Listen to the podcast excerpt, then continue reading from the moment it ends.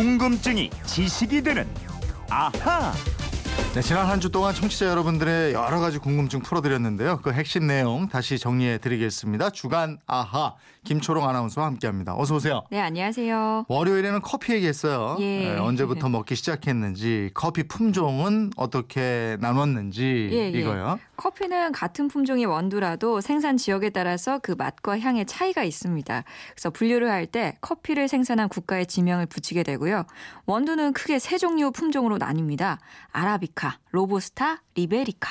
또 최근 들어서는 아라비카 원두랑 로부스타 원두의 장점만을 취해서 개발한 아라부스타라는 품종까지 있습니다. 네. 지금 대부분의 커피 전문점에서 사용하는 원두가 아라비카 종이라고 그랬죠? 예, 전 세계 생산량의 70%를 차지하고 있고요. 남은 30%의 대부분이 로부스타고 리베리카가 2, 3% 정도 돼요. 음. 아라비카는 다른 원두에 비해서 맛과 향이 뛰어나고 카페인 함유량도 적기 때문에 인기가 높습니다. 화요일에는 정당의 당직, 특히 당대표하고 원내대표가 어떤 차이가 있는가 이 부분 알아봤어요. 예, 당대표는 당을 대표하는 당직, 전국 시도당에 소속된 당원들, 국회의원들 모두를 대표하고요. 국회의원을 비롯한 선출직의 공천, 인사, 재정 등 당의 업무 전반을 총괄하고 책임지는 자리입니다. 특히 정권을 잡은 집권 여당의 대표는 국회는 물론이고 국전 전반에도 큰 영향을 미치고요. 정권 말기에 당의 대선 후보를 뽑는 경선이나 국회의원 선거가 있을 때는 더욱더 주목을 받게 되죠. 네. 공천권을 비롯해서 각종 선거 관리, 감독을 주도한다거나 이 목소리를 낼 일이 많아집니다. 네. 반면에 원내대표라는 직책은 국회의원들을 대표하는 직책이다 이랬어요. 예, 과거에는 원내 총무로 불리던 당직이죠. 당, 정당이 국회에서 활동을 하려면 교섭단체가 필요한데요. 의원들의 의사를 사전에 종합해서 다른 교섭단체와 협상하고 일정을 조율해야 국회가 원활하게 돌아가는데요. 원내대표는 이 원내 교섭단체의 대표라는 뜻입니다. 네.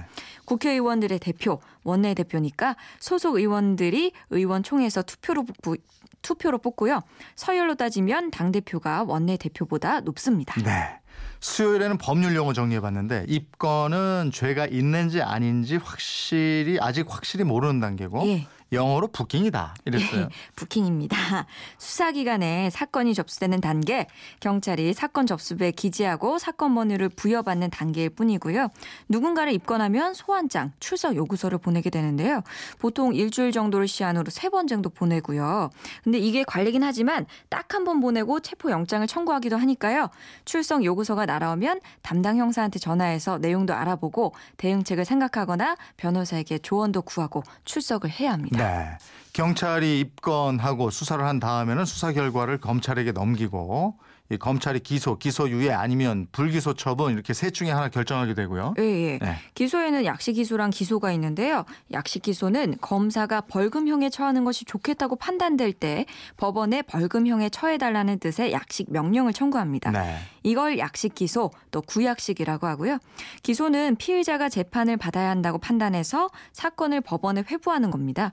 기소유예는 재판에 회부하지 않는 것이 좋겠다고 판단될 때 하는 건데요. 죄는 인정이 되지만 여러 가지 정상을 참작해서 처벌하는 것보다는 기소하지 않는 것이 더 낫다고 판단되는 경우에 기소 유예를 합니다.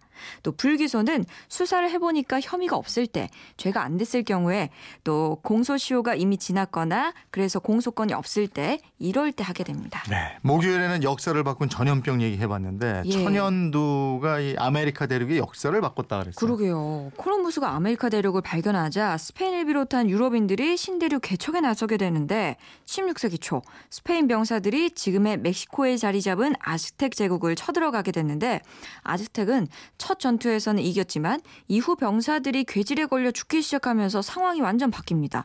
천연두가 퍼지면서 아즈텍 전 인구의 4분의 1이 죽어요. 그러면서 무너지게 됐고 네. 남미 페루 고지대의 화려한 문명을 이뤘던 잉카 제국도 천연두로 인해서 8만 명의 정역, 정예군이 지키던 인구 700만의 잉카 제국이 50만 명으로 줄어들면서 명, 멸망합니다. 네. 결국 스페인의 네. 총칼보다 전염병인 천연두가 앞장을 섰다. 그렇죠. 이거죠. 예. 그리고 아내의 잔소리를 왜 바가지 긁는다고 하는가 그 어원 한번 따져봤잖아요. 예.